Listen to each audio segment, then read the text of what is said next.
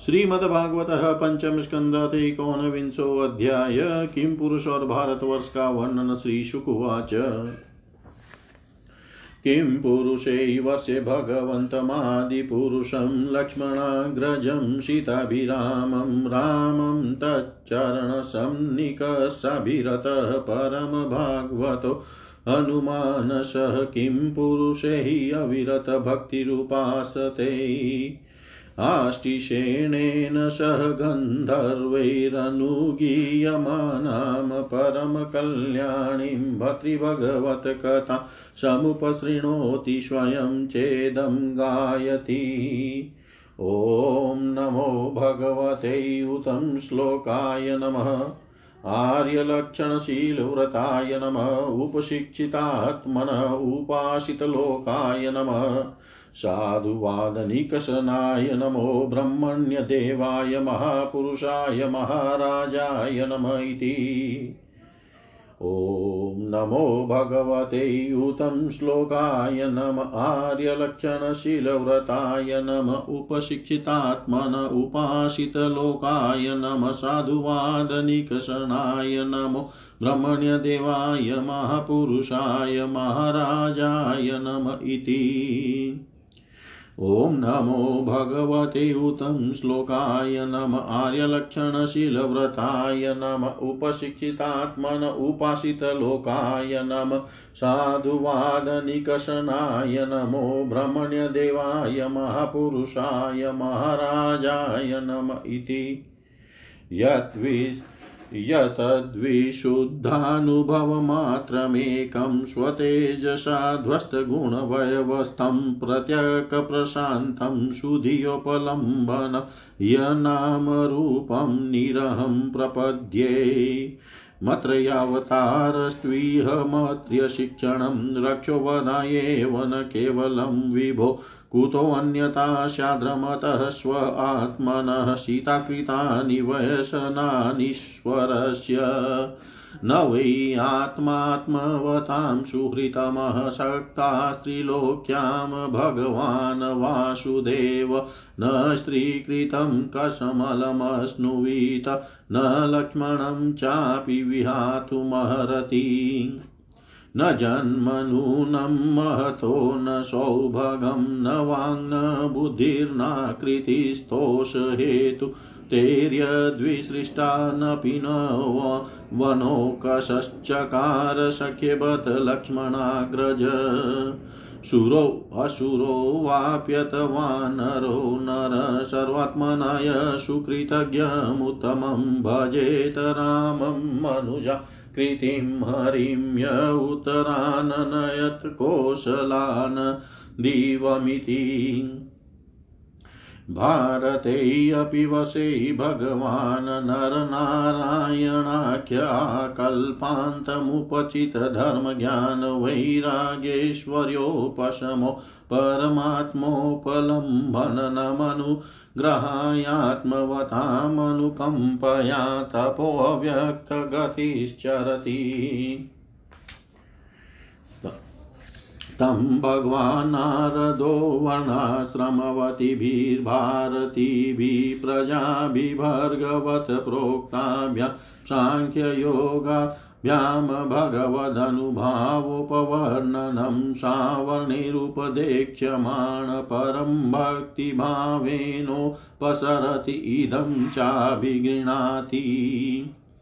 ॐ नमो भगवते उपशंशिलाय उपरतानात्म्याय नमो अकिञ्चनविताय ऋषि ऋषभाय नरनारायणाय परमहंस परं गुरुवे आत्मा रामाधिपतये नमो नम इति।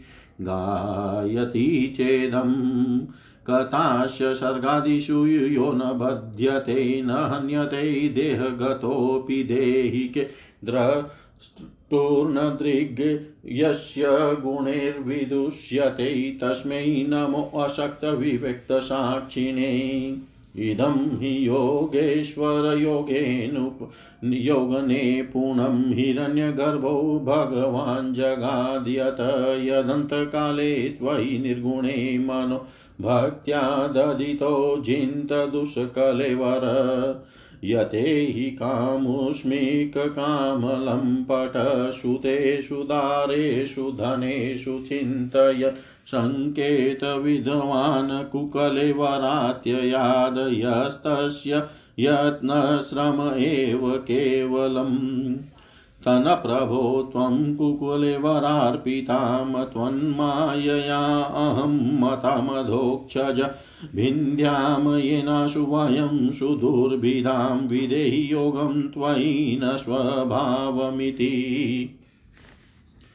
भारतेऽप्यस्मिन् वर्षे शरिच्छेलाः सन्ति बहवो मलयो मङ्गलप्रस्थौ मेनाकस्त्रीकुटऋषभः कुटकः कोलकः सह्यो देवागिरिऋष्यमुखः श्रीशैलो वैकण्ठो वैकण् वेङ्कटो महेन्द्रो वारिदारो विन्दय शुक्तिमान् ऋक्षगिरिपरियात्रो द्रोणश्चित्रकूटो गोवर्धनो रेवतक ककुभो नीलो गोकामुख इन्द्रकील कामगिरिरिति चान्ये च शतसहस्रश शैलास्तेषामनितं प्रभवानदानधश्च सत्य सन्त्यसङ्ख्याता एतासामपो भारतीयप्रजानामभिरेव पुनन्ति नामात्मना चोपस्पशन्ति चन्द्रवशा ताम्रपर्णी अवटोदा कृतमाला वेहायसि कावेरी वेणीपयस्विनी शर्करावता तुङ्गभद्रा कृष्णा वेण्या भीमरति गोदावरी निर्विन्द्या पयोस्नितापिरेवाशुषा नर्मदा चर्मण्वती सिधु सिन्दुरन्दशोणश्च नदो महानदी वेदस्मृति ऋषिकुल्या कौशिकी मन्दाकिनी यमुना सरस्वती दृशद्वती गोमती शरयुरोधस्वती सप्तवती सुषमा शत दृश्चन्द्रभागा मरुदवृदा वितस्ता अशिग्नि विश्वेति महानद्य अस्मिन्नेव वशे पुरुषैर्लब्धजन्मभिः शुक्ललोहितकृष्णवर्णेन स्वारब्धेन कर्मणा दिव्यमानुषनारकगतयो भव्य आत्मन आनुपूर्वेण सर्वा हि यो सर्वेषां विधीयन्ते यथा वर्णविधानपवर्गश्चापि भवति। योऽशो भगवती सर्वभूतात्मन्यनात्मयै निरुक्ते अनिलये परमात्मनि वासुदेवे अनन्यनिमितः भक्तियोगलक्षणो नानागतिनिमिता विद्याग्रन्थिरन्धनद्वारेण यदा हि महापुरुषः पुरुषः प्रसङ्ग। एतदेव हि देवा गायन्ति अहो अमीषां किं कारिशोभनं प्रसन्नायषां स्विदुत स्वयं हरि। ये जन्मलब्धं नृषु भारताजिरे मुकुन्दसेवोपैकं स्पृहाहीन किं दुष्करेण क्रतुभिस्तपोव्रतैदानिर्भवा द्युजयेन फल्गुना न यत्र नारायणपादपङ्कजस्मृतिप्रमुष्टातिशयेन्द्रियोत्सवात् कल्पायुषां स्थानजयात् पुनर्भवात् क्षणायुषां भारतभुजयौवरम् क्षणेन मत्येन कृतं मनस्विन सन्न्यस्य संयान्त्यभयं पदं हरे। न यत्र वैकुण्ठकथासुधापगा साधवो भागवतास्तदाश्रया, न यत्र यज्ञेशमखा महोत्सवा सुरेशलोकोऽपि न वै स सेव्यताम्। प्राप्ता नृजातिं त्विह ये च जन्तवो ज्ञानक्रिया द्रव्यकलापसंवृताम् न वै यतैरनपुनर्भवायते भूयो वनोका इव यान्ति बन्धनम्। यैः श्रद्धयार्बहिर्षि भागसो हविनिरुक्तमिष्टं विधिमन्त्रवस्तुत एकपृथङ्गनामभिराहुतो मुदा गृह्णाति पूर्णस्वयमाशिषां प्रभु। सत्यं दिशत्यर्थितमर्थितो नृणां निवार्थदो यत पुनरर्थिता यत स्वयं विदते भजतामनिच्छतामिच्छापिधान निजपादवल्लभम्। यद्यत्र न स्वर्गसुखावशेषितं स्विष्टस्य सुक्तस्य कृतस्य शोभन। तेनाजनाभे स्मृतिमजन्मन स्यादवशै हरिर्यद्भजतामशं तनोति श्रीशुकुवाच जम्बुद्वीपस्य च राजनुपद्वीपानष्टौ हेक उपदिशन्ति सगरात्मजैरशन्वानवेशन इमां महिं परितो निखनदभिरूपकल्पितान्। तद्यत् यथा स्वर्णप्रस्थचन्द्रशुक्ल आवर्तनो रमणको मन्दरहरिणपाञ्चजन्य सिंहलोलङ्केति एवं तव भारतोत्तम जम्बुद्वीपवर्षविभागो यथोपदेशमुपवर्णित इति। यथोपदेशमुपवर्णित इति। श्री सुखदेव जी कहते हैं, राजन, किम पुरुष वर्ष में श्री लक्ष्मण जी के बड़े भाई आदि पुरुष सीता हृदय भी राम भगवान श्री राम के चरणों की सन्निधि के रसिक परम भागवत श्री हनुमान जी अन्य किन्नरों के सहित अविचल भक्ति भाव से उनकी उपासना करते हैं। वह अन्य गंधर्वों के सहित आष्टिसेन उनके स्वामी भगवान राम की परम कल्याणमयी गुण गाथा गाते रहते हैं। श्री हनुमान जी उसे सुनते हैं और स्वयं भी इस मंत्र का जप करते हुए इस प्रकार उनकी स्तुति करते हैं। हम ओंकार स्वरूप पवित्र कीर्ति भगवान श्री राम को नमस्कार करते हैं। आप में सतपुरुषों के लक्षण शील और आचरण विद्यमान है। आप बड़े ही संयत चित लोकाराधन तत्पर साधुता की परीक्षा के लिए कसोटी के समान और अत्यंत ब्राह्मण भक्त हैं। ऐसे महापुरुष महाराज नाम को हमारा पुनः पुनः प्रणाम है। भगवान आप विशुद्ध बोध स्वरूप, अद्वितीय अपने स्वरूप के प्रकाश से गुणों के कार्य रूप जागृत आदि संपूर्ण अवस्थाओं का निराश करने वाले सर्वांतरात्मा परम शांत शुद्ध बुद्धि से ग्रहण किए जाने योग्य नाम रूप से रहित और अहंकार शून्य है। मैं आपकी शरण में हूँ। प्रभो आपका मनुष्यावतार केवल राक्षसों के वध के लिए ही नहीं है। इसका मुख्य उद्देश्य तो मनुष्यों को शिक्षा देना है।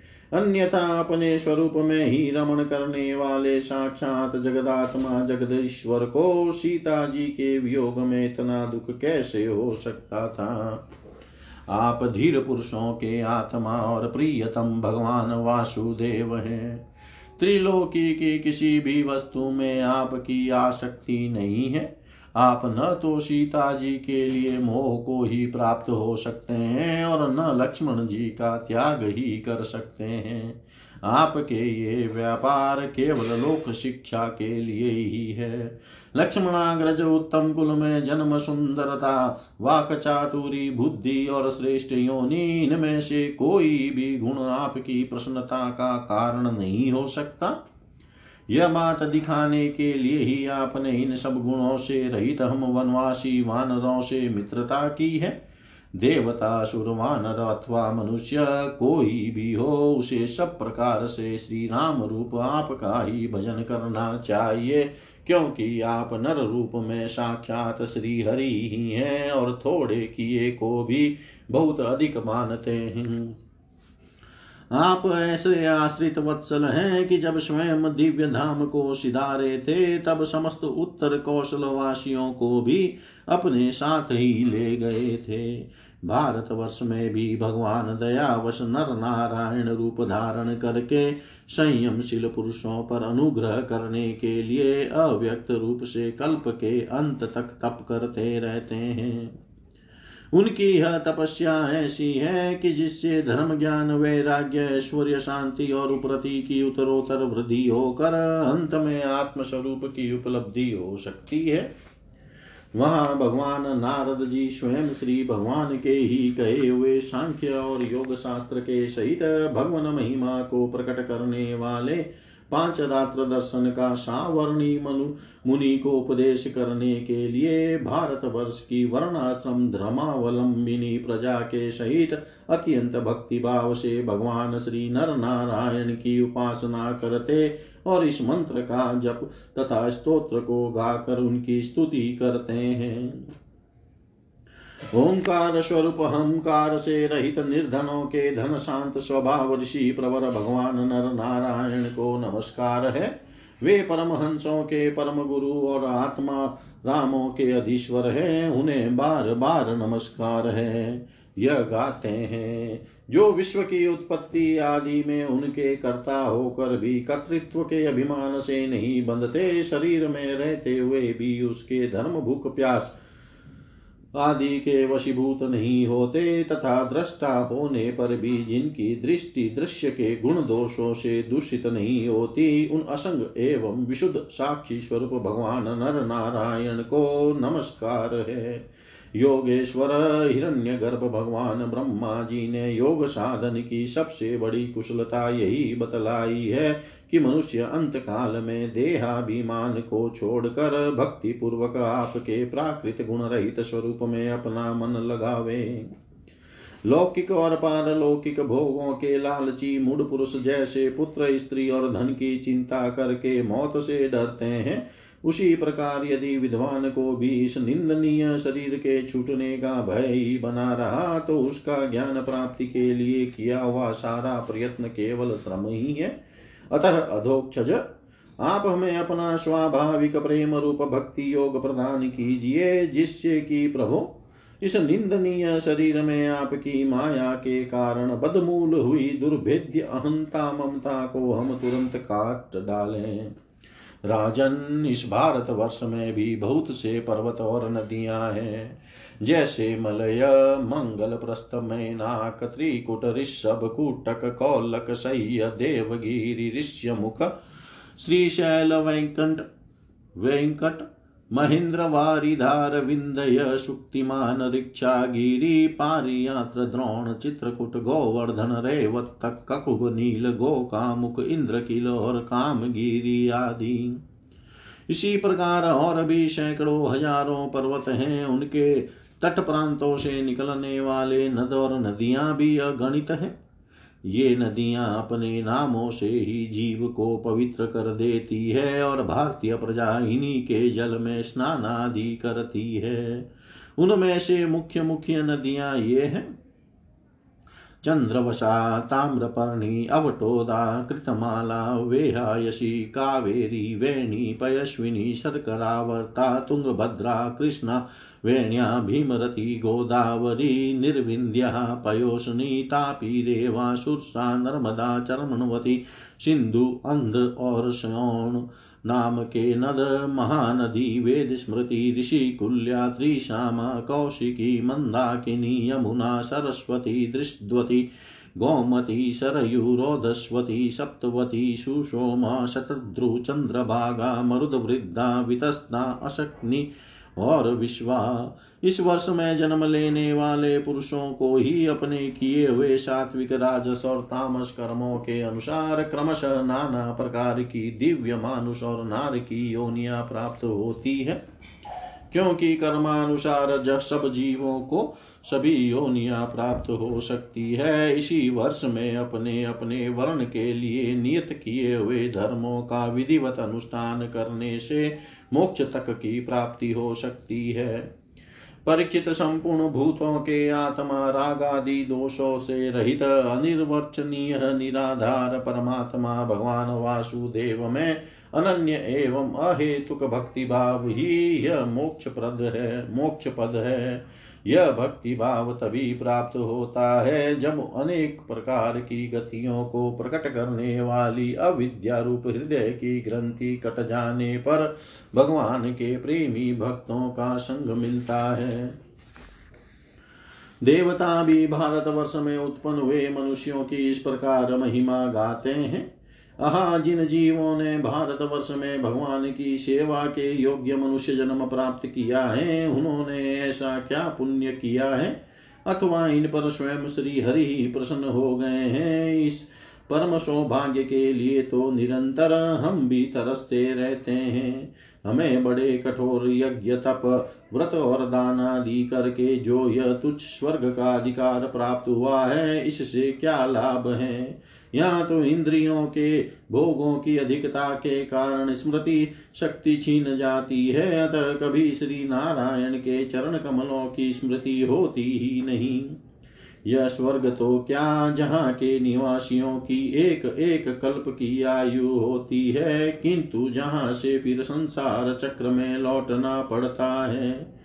उन ब्रह्मलोकादि की अपेक्षा भी भारत भूमि में थोड़ी आयु वाले होकर जन्म लेना अच्छा है, क्योंकि यहाँ धीर पुरुष एक क्षण में ही अपने इस मत्रिय शरीर से किए हुए संपूर्ण कर्म श्री भगवान को अर्पण करके उनका अभय अभय पद प्राप्त कर सकता है।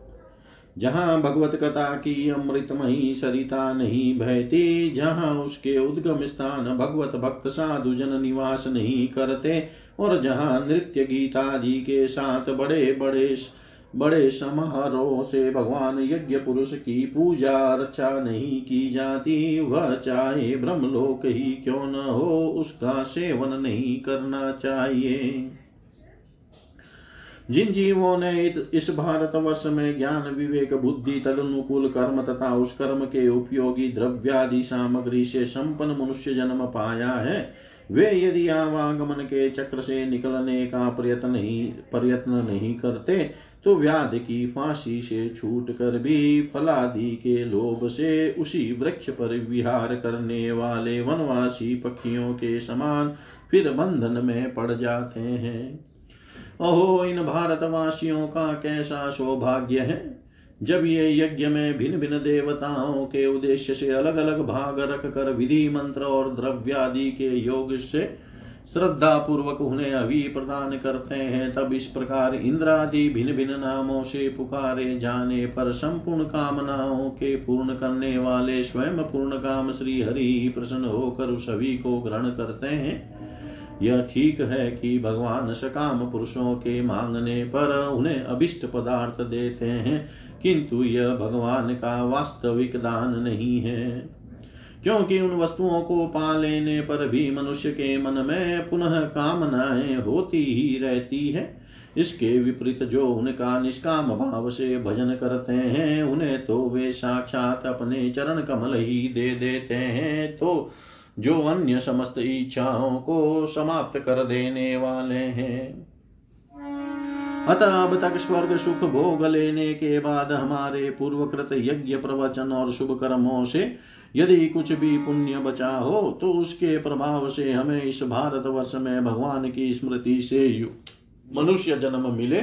क्योंकि श्री हरि अपना भजन करने वाले का सब प्रकार से कल्याण करते हैं।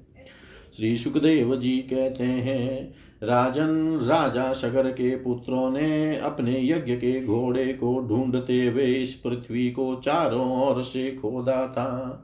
उससे जम्बू द्वीप के अंतर्गत ही आठ उपद्वीप और बन गए। ऐसा कुछ लोगों का कथन है। वे स्वर्ण प्रस्थ चंद्र शुक्ल आवर्तन रमणक मंद हरिण पाँच जन्य सिंहल और लंका है। भरत श्रेष्ठ इस प्रकार जैसा मैंने गुरु मुख से सुना था। ठीक वैसा ही तुम्हें यह जम्बू द्वीप के वर्षों का विभाग सुना दिया। इति श्रीमद्भागवते महापुराणे पारमहंस्यां संहितायां पञ्चमस्कन्धे जम्बुद्वीपवर्णनं नामेकोनविंशोऽध्याय सर्वं श्रीशां सदाशिवार्पणम् अस्तु ॐ विष्णवे नमः, ॐ विष्णवे नमः। ॐ विष्णवे नमः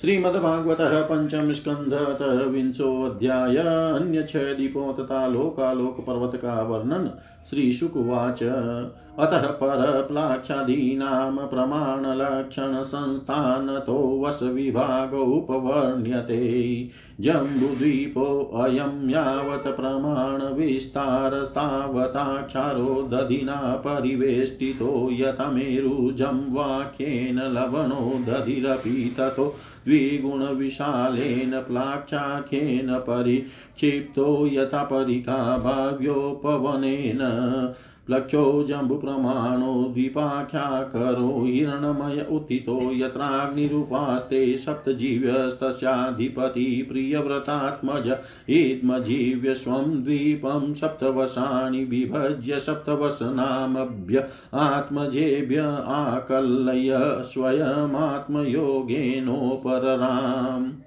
शिवं यवशं सुभद्रं सन्तं क्षेमम् अमृतं भयमिति वसाणि तेषु गिरयो नद्यश्च सप्तैवाभिज्ञाता मणिकूटो, वज्रकूट इन्द्रसेनो ज्योतिषमान्, सुपर्णो हिरण्यष्टिवो मेघमाल, इति सेतुशेला अरुणान्रीम्नाङ्ग गिरिशि, सावित्री, सुप्रभाता ऋतम्बरा सत्यम्बरा इति महानद्य। यासं जलोपस्पर्शन विधूतरजस्तमसो हंसपतङ्गोद्वयन सत्याङ्गसंज्ञाश्चत्वारो वर्णाः सहस्रायुषो विबुधोपम सन्दर्शन प्रजनना स्वर्गद्वारं त्रया विद्यया भगवन्तं त्रयीमयीं सूर्यमात्मानं यजन्ते। प्रत्नस्य विष्णुरूपं यत् सत्यस्यर्थस्य भ्रमणः अमृतस्य च मृत्योश्च सूर्यमात्मानमहीति प्लाक् प्लक्षादिषु पञ्चषु पुरुषाणामायुरिन्द्रियमोजसहो बलं बुधिर्विक्रम इति च सर्वेषामोत्पत्तिकिसिद्धिरविशेषेण वर्तते। प्लक्षस्वसमानेनेक्षुरशोधेनावृतो यथा तथा दीपोऽपि शाल्मलो द्विगुणविशालसमानेन शूरो देनावृतपरिवृङ्क्ते। यत्र वै शाल्मली प्लक्षया प्लक्षायामयश्याम वाव किल निलयमाहुर्भगवतश्छन्दस्तुतः पतत्रिराजस्य साद्वीपहूतये उपलक्ष्यते। तद्दीपाधिपति प्रियव्रतात्मजो यज्ञबाहु स्वसुतेभ्यः सप्तभ्यस्तन्नामानि सप्तवर्षाणि व्यभजत्सुरोचनं सोमनशं रमणकं देववशं पारिभद्रमाप्यायनं विज्ञातमिति तेषु वर्षाद्रयो नद्यश्च सप्तवाभिज्ञाताः स्वरसः शतशृङ्गो वामदेवकुन्दो मुकुन्दपुष्पवसः सहस्रश्रुतिरिति अनुमतिशिनिवाली सरस्वती कुरजनिनन्दाराकेति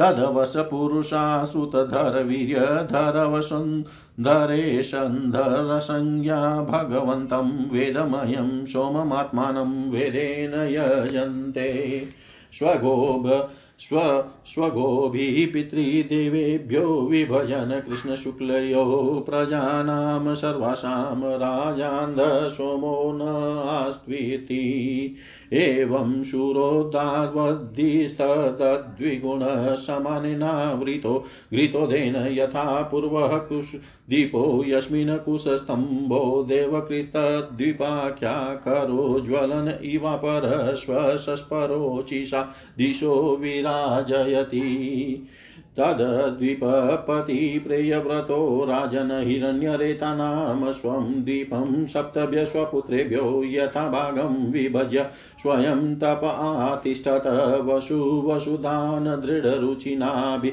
गुप्तस्तुत्यव्रतविविक्तवामदेवनामभ्य तेषां वशेषु सीमा गिरयो नद्य चाभिज्ञाता सप्त सप्तेव चक्रश्चतुशृङ्गकपिलश्चित्रकूटो देवानिक उध्वरोमा द्रविण इति रसकुल्या, मधुकुल्या, मित्रविन्दा, श्रुतविन्दा देवगर्भा घृतच्युता मन्त्रमालेति। यासां पयोभिः कुशदीपोकश कुशलो कुशलकोविदाभियुक्तकुलकसंज्ञा भगवन्तं जातवेदस्वरूपिण कर्मकौशलेन यजन्ते परस्य भ्रमणसाक्षात् जातवेदोऽसि हव्यवाट देवानां पुरुषाङ्गा नाम यज्ञेन पुरुषं यजेति।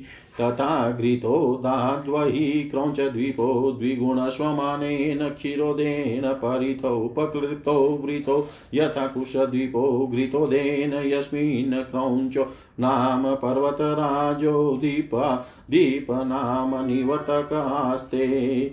यो वशो गुहप्रहरो नोन्मथितनितम्बकुञ्ज जोऽपि क्षीरोदेनाशिच्यमानो भगवता वरुणेनाभिगुप्तो विभयो बभूव।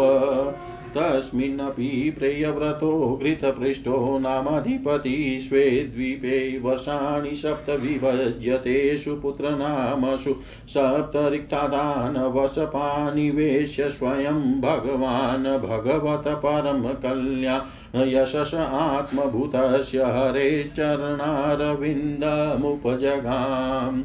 आमो मधुरुहो मेघपृष्ठसुधाम भ्राजिष्ठो लोहितार्णो वनस्पतिरिति घृतपृष्ठसुतास्तेषां वसगिरय सप्त सप्तेव नद्य चाभिख्याता शुक्लो वर्धमानो, भोजन उपबहिनो नन्दो नन्दन सर्वतो भद्र इति अभय अमृतोगा आर्यकातिथवती वृत्तिरूपवती पवित्रवती, शुक्लेति।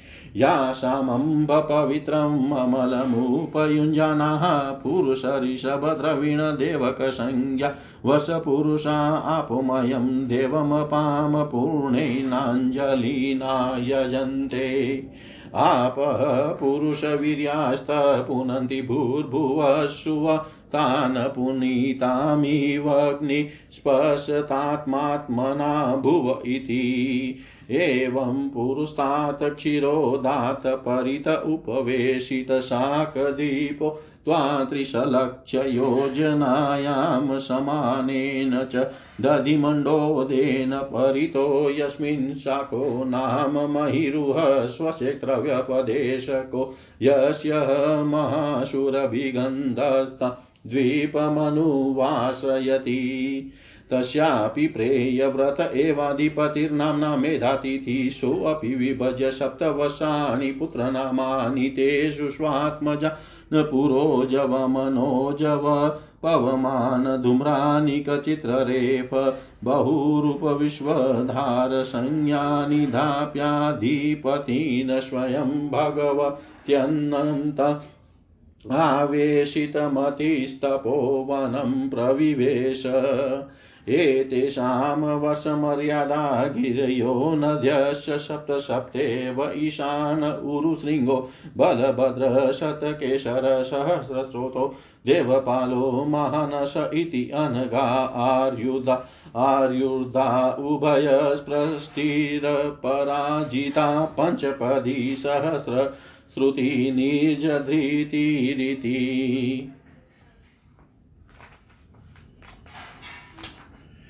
तद्वस पुरुषारितव्रत सत्यव्रतदानव्रतानुव्रतनामानो भगवन्तं वायव्यात्मकं प्राणायामविधुतरजस्तमस परमसमाधिना यजन्ते अन्तप्रविश्य भूतानि यो विभत्र्यात्मकेतुभिः अन्तर्यामीश्वर साक्षात् पातु नो यदवशे स्फुटम् एवमेव दधिमण्डोदात्परत पुष्करद्वीपस्ततो द्विगुणयाम समन्तत उपकल्पितसमानेन स्वादुदकेन समुद्रेण बहिरावृतो यस्मिन् बृहत्पुष्करं ज्वलनशिखामलकनकः पत्रायुतायुतं भगवत कमलासनस्याध्यासनं परिकल्पितम् तद्द्वीपमध्ये मानसोतरनामेक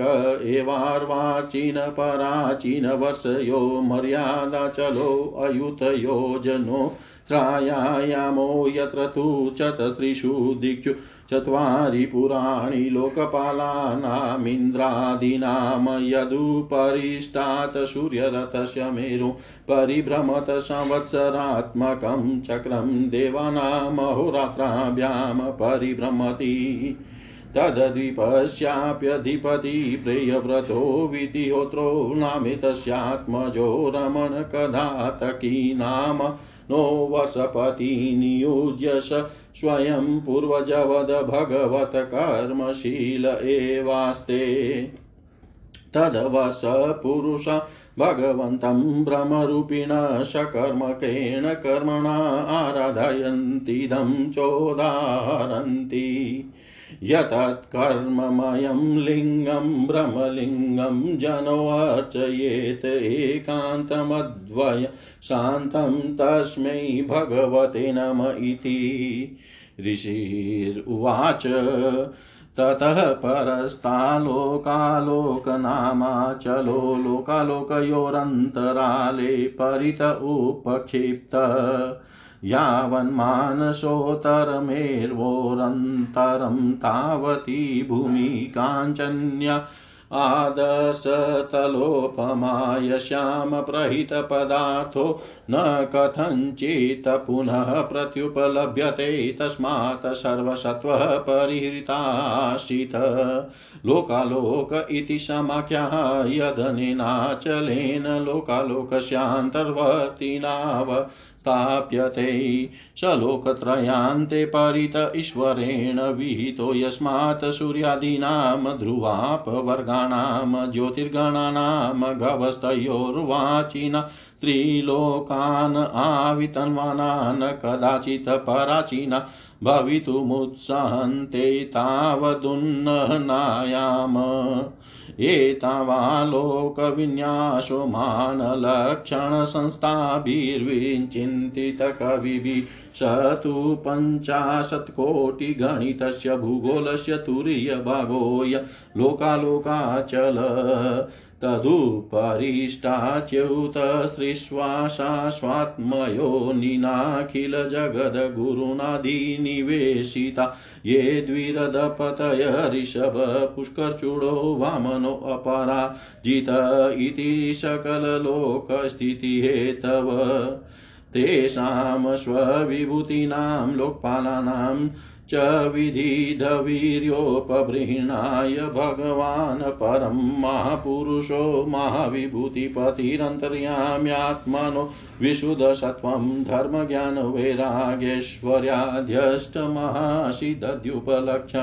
विशुद्धसत्त्वं धर्मज्ञानवैराग्यैश्वर्याध्यष्टमहासिदध्युपलक्षण विश्वकसेनादिविश्वपार्षदप्रवरे परिवारितो निजवरायुधोपशोभिते निजभुजदण्डे सन्धारयमाणस्तस्मिन् गिरिवरे समन्तात् सकललोकस्वस्थय आस्ते।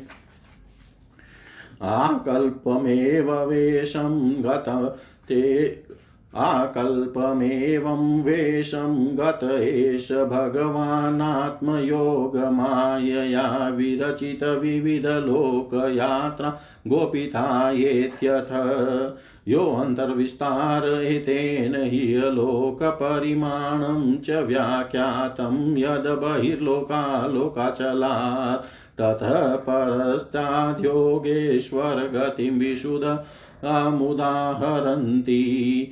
अण्डमध्यगतः सूर्योऽध्या वा भूम्योर्यदन्तरं सूर्योऽण्डगोलर्यो मध्ये कोटयस्यु पञ्चविंशति।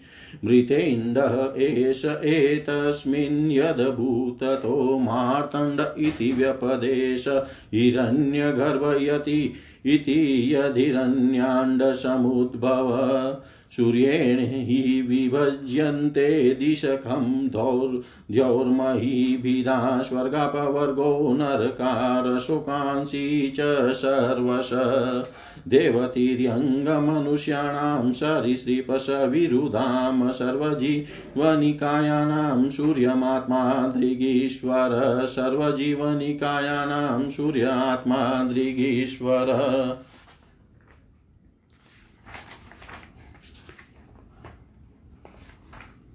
श्री सुखदेव जी कहते हैं, राजन, अब परिमाण लक्षण और स्थिति के अनुसार प्लक्षादि अन्य दीपों के वश विभाग का वर्णन किया जाता है। जिस प्रकार मेरु पर्वत जम्बू द्वीप से घिरा हुआ है, उसी प्रकार जम्बू द्वीप भी अपने ही समान परिमाण और विस्तार वाले खाले जल के समुद्र से परिवेष्टित है। फिर खाई, जिस प्रकार बहार के उपवन से घिरी रहती है, उसी प्रकार क्षार समुद्र भी अपने से दूने विस्तार वाले प्लक्ष द्वीप से घिरा हुआ है। जम्बू द्वीप में जितना बड़ा जामुन का पेड़ है, उतने ही विस्तार वाला यहाँ स्वर्ण में प्लक्ष पाकर का वृक्ष है। उसी के कारण इसका नाम प्लक्ष द्वीप हुआ है। यहाँ सात जीवाओं वाले अग्निदेव विराजते हैं। इस द्वीप के अधिपति प्रिय व्रत पुत्र महाराज इद्म जीव्य थे। उन्होंने उसको सात वर्षों में विभक्त किया और उन्हें उन वर्षों के समान ही नाम वाले अपने पुत्रों को सौंप दिया तथा स्वयं अध्यात्म योग का आश्रय लेकर उपरत हो गए। इन वर्षों के नाम शिव, यवश, सुभद्र, शांत, क्षेम, अमृत और अभय हैं। इनमें भी सात पर्वत और सात नदियाँ ही प्रसिद्ध हैं।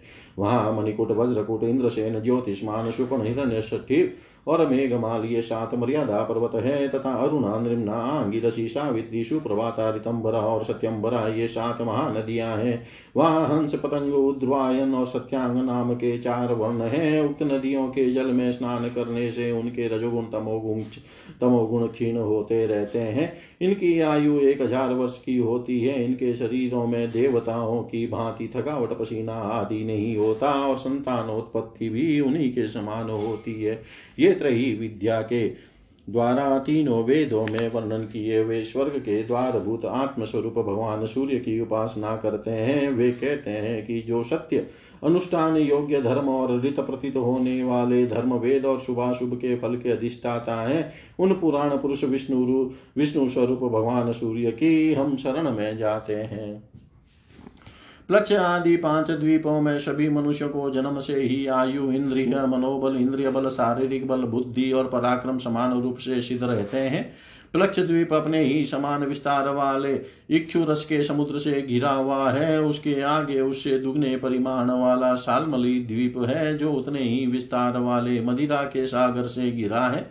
प्लक्ष द्वीप के पाकर के, पेड़ के बराबर उसमें सालमली शेमर का वृक्ष है। कहते हैं, यही वृक्ष अपने वेदमय पंखों से भगवान की स्तुति करने वाले पक्षी राज भगवान गरुड़ का निवास स्थान है तथा यही इस द्वीप के नामकरण का भी हेतु है। इस द्वीप के अधिपति प्रिय व्रत पुत्र महाराज यज्ञ बाहु थे उन्होंने इसके सुरोचन सोमनस्य रमणक देव वस पारी भद्र आप्यायन और अविज्ञात नाम से सात विभाग किए और इन्हें इन्हीं नाम वाले अपने पुत्रों को सौंप दिया। इनमें भी सात वर्ष पर, सात वर्ष पर्वत और सात ही नदियाँ प्रसिद्ध हैं। पर्वतों के नाम स्वरस श्रृंग वामदेव, कुंद, मुकुंद, पुष्प वर्ष और सहस्र श्रुति है। तथा नदियाँ अनुमति शीनी वाली, सरस्वती, कुहू, रजनी, नंदा और राका है। इन वर्षों में रहने वाले श्रुद्धर वीरधर वसुंधर और ऋषंधर नाम के चाण वर्ण वेद में आत्मस्वरूप भगवान चंद्रमा की वेद मंत्रों से उपासना करते हैं और कहते हैं, जो कृष्ण पक्ष और शुक्ल पक्ष में अपनी किरणों से विभाग करके देवता, पितर और संपूर्ण प्राणियों को अन्न देते हैं, वे चंद्रदेव हमारे राजा, रंजन करने वाला हो। इसी प्रकार मदिरा के समुद्र से आगे उससे दूने परिमाण वाला कुश द्वीप है। पूर्वोक्त द्वीपों के समान यह भी अपने ही समान विस्तार वाले घृत के समुद्र से घिरा हुआ है। इसमें भगवान का रचा हुआ एक कुशों का झाड़ है। उसी से इस द्वीप का नाम निश्चित हुआ है। वह दूसरे अग्निदेव के समान अपनी कोमल शिखाओं की कांति से समस्त दिशाओं को प्रकाशित करता रहता है। राजन, इस द्वीप के अधिपति प्रिय व्रत पुत्र महाराज रेता थे, उन्होंने इसके साथ विवाह करके उनमें से एक एक अपने सात पुत्र वसु वसुदान दृढ़ रुचि नाभिगुप्त स्तुत्य व्रत, विविक्त और वाम देव को दे दिया और स्वयं तप करने चले गए। उनकी सीमाओं को निश्चय करने वाले सात पर्वत है और सात ही नदियाँ हैं। पर्वतों के नाम चक्र चतुश्रृंग कपिल, चित्रकूट देवानिक उद्रव रोमा और द्रविण है।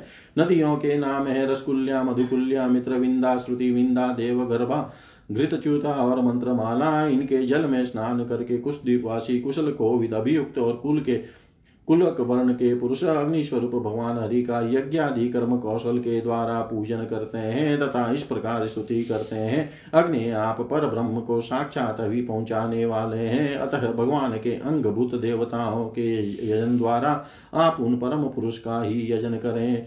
राजन फिर घृत समुद्र से आगे उससे द्विगुण परिमाण वाला क्रौच द्वीप है। जिस प्रकार कुछ द्वीप घृत समुद्र से घिरा हुआ है, उसी प्रकार यह अपने ही समान विस्तार वाले दूध के समुद्र से घिरा हुआ है। यहाँ क्रौच नामक एक बहुत बड़ा पर्वत है। उसी के कारण इसका नाम क्रौच दीप हुआ है। पूर्व काल में श्री स्वामी कार्तिकेयी जी के शस्त्र प्रहार से इसका कटी प्रदेश और लता निकुंज आदि क्षत विचित हो गए थे। किंतु क्षीर समुद्र से सिंचा जाकर और वरुण देव से सुरक्षित होकर यह फिर निर्भय हो गया।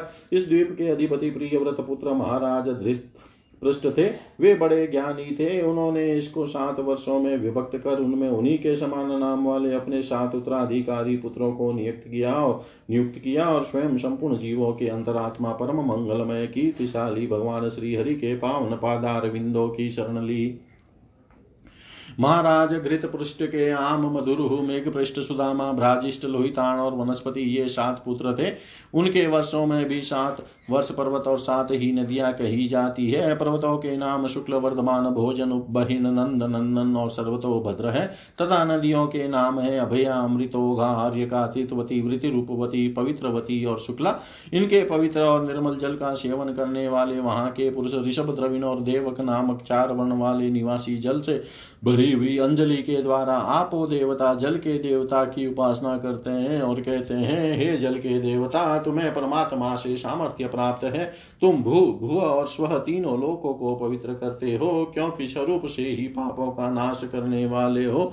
हम अपने शरीर से तुम्हारा स्पर्श करते हैं। तुम हमारे अंगों को पवित्र करो। इसी प्रकार रक्षित समुद्र के आगे उसके चारों और बत्तीस लाख योजन विस्तार वाला शाख द्वीप है, जो अपने ही समान परिमाण वाले मट्टे के समुद्र से घिरा हुआ है। इसमें शाख नाम का एक बहुत बड़ा वृक्ष है, वही इस क्षेत्र के नाम का कारण है। उसकी अत्यंत मनोहर सुगंध से सारा दीप महकता रहता है। मेदातिरी नामक उसके अधिपति भी राजा प्रियव्रत के ही पुत्र थे। उन्होंने ही अपने द्वीप को सात वर्षों में विभक्त किया और उनमें उन्हीं के समान नाम वाले अपने पुत्र पूर्वज मनोज उपमान धूम्रानिक चित्र रेप बहुरूप और विश्वधार को अधिपति के रूप, अधिपति रूप से नियुक्त कर स्वयं भगवान अनंत में दत्तचित हो तपोवन को चले गए।